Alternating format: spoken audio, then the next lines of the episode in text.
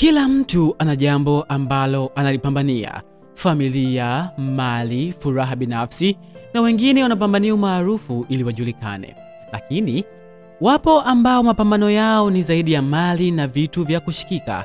Ni mapambano ya maumivu yaliyoacha mioyo yao na damu inayovuja.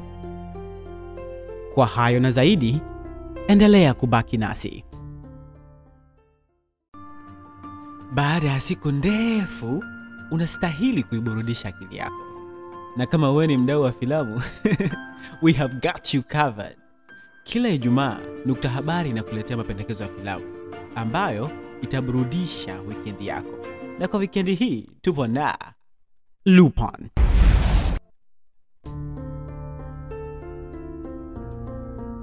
Hayo yote yanapatikana katika filamu ya Lupin sehemu ya pili ambayo inatikisa katika jukwaa la kutazamia filamu la Netflix. Katika sehemu ya kwanza, mtoto wa Hassan Diop, Raoul, alitekwa na Leonard ambaye ni kibaraka wa bilionea Hubert Pellegrini, ikiwa ni mtego wa kumvuta Hassan katika umauti wake.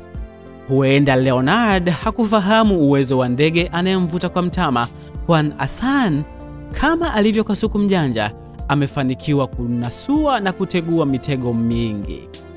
Pale wawili hao wanapoongea katika simu, haya ndiyo yanayosikika: ukimuumiza mwanangu nitakuua, kama umemtaka mwanao njoo umfuate. Ni majibizano kati ya Hassan na Leonard, huku Raul akiwa ndiye mtama wa kumvuta baba yake kikaangoni. Watatu hao wapo katika jumba kubwa la kale ambalo liko nje kabisa na makazi ya watu. Leonard anatega mitego yake na kungojea usiku ambapo Hassan atakuwa tayari kuanza mashambulizi. Huenda ni kweli kila sungura ana kobe wake, kwani katika mapambano haya Hassan anamzidi kete Leonard, lakini hakufanikiwa kumkomboa mtoto wake.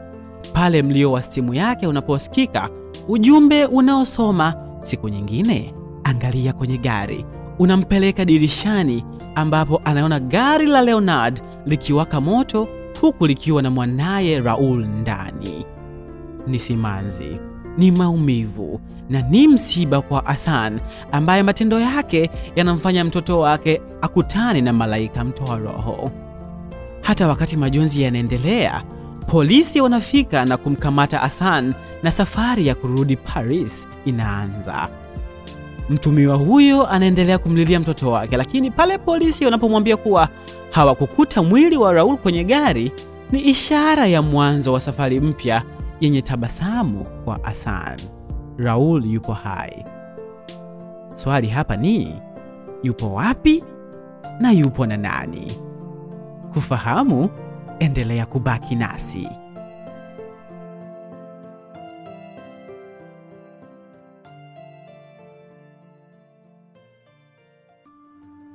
Mambo vipi msikilizaji? Huenda hupati habari zilizo na uchambuzi wa kina zinazoweza kukusaidia kufanya maamuzi, ziwe za biashara, teknolojia, habari mtambuka na utalii.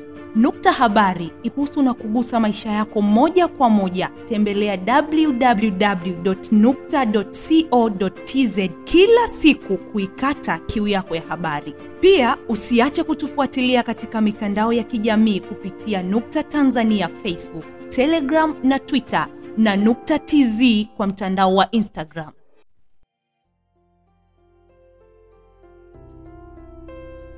Karibu, tunaweza kuendelea.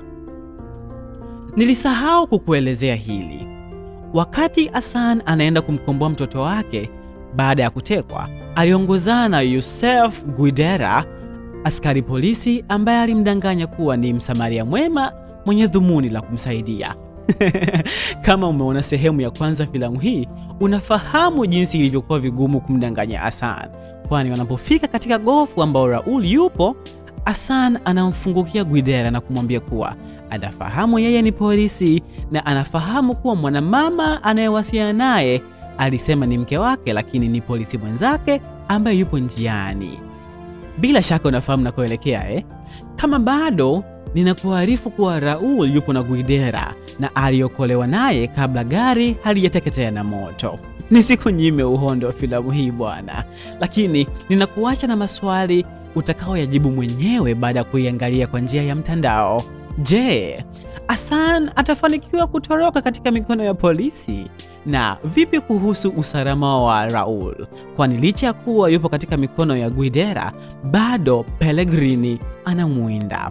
La mwisho ni kisasi cha Hassan kwa mhasimu wake Pellegrini kitafanikiwa? Kazi ni kwako kuyatafuta majibu ya maswali hayo. Kwa leo tamati tumefikia, na ulikuwa nami msimulizi wako Rogers George nikishirikiana na mad scientist au fundi mitambo Gift Mijoe na mhariri Daniel Samson. Hadi wiki ijayo, kwa heri.